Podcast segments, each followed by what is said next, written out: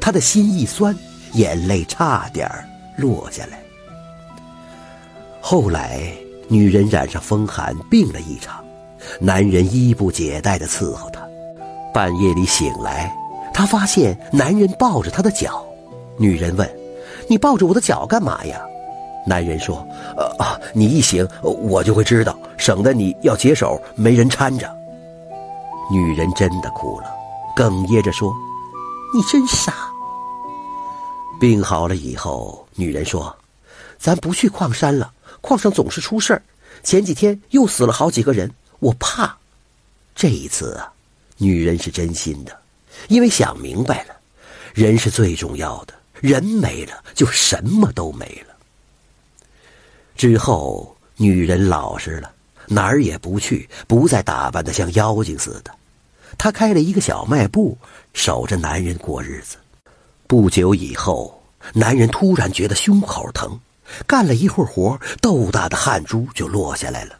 于是他偷着吃止疼片，一块钱十片的那种，一吃就是五六片，可心口窝子还是疼。他偷偷的去镇上看大夫，大夫说：“肝癌晚期，最多活三个月，想吃啥吃啥吧，别委屈自己。”走到街上，男人把带来的钱全花掉了，买了好多东西：女人的新衣服、闺女的花褂子、胭脂香水，却没有给自己买一样东西。第二天早上，男人说他打算还到矿上上班，老板找他。女人说：“不去，太容易出事了，不去，坚决不去。”男人还是嘿嘿笑着，到底还是去了。男人对老板说：“给我男的活，累我不怕。”老板当然愿意了，把他派到井下最深处。疼的时候，男人就在黑暗中叫着女人的名字。第三天上班，井下开始渗水。男人本来是有机会跑掉的，可他想，有了三四十万元，女人和闺女一辈子就够了。于是他没跑，也没呼救。